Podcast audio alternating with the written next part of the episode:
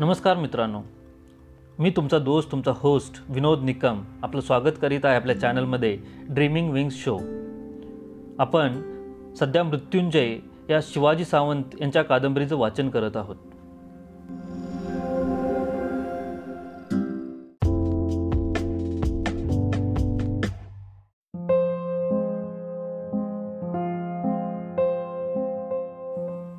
कुंती भाग सोळावा. त्या दिवशी एकसारखी मी रडतच होते. पाखराच्या पिलाला घरट्यात पोचवा म्हणणाऱ्या हळव्या प्रतेनं आपल्या छबुकल्याला मात्र आज स्वतःच्या हाताने दूर लोटलं होतं. ते मूल कुठं जाईल? कुणाच्या हाती लागेल? की वाहत वाहत सरळ ते सागराला मिळेल?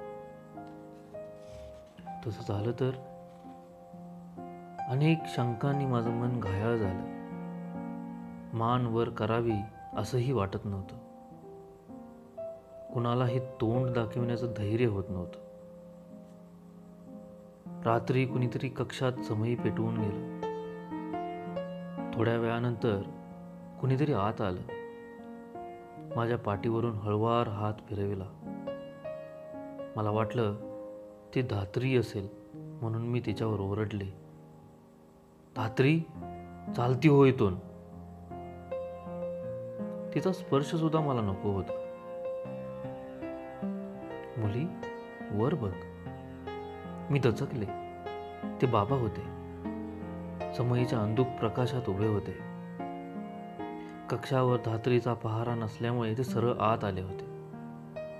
मी डोळे पुसून त्यांच्याकडे पाहिलं. भीतीनं माझं मन पार गारटून गेलं. काय काय समजलं होतं त्यांना? धात्रीनं एक दिवसही दम धरला नाही की काय? आता काय काय ऐकावं लागणार? इतकं सर्व करूनही माझं भवितव्य उघडं पडणार की काय? माझा खांदा थोपटीत ते शांतपणे म्हणाले कुंती तुझ्या पित्याचं मथुरेहून आज भृजपत्र आलं आहे. त्यानं तुझ्या स्वयंवराची मांडणी करायला सांगितलं आहे.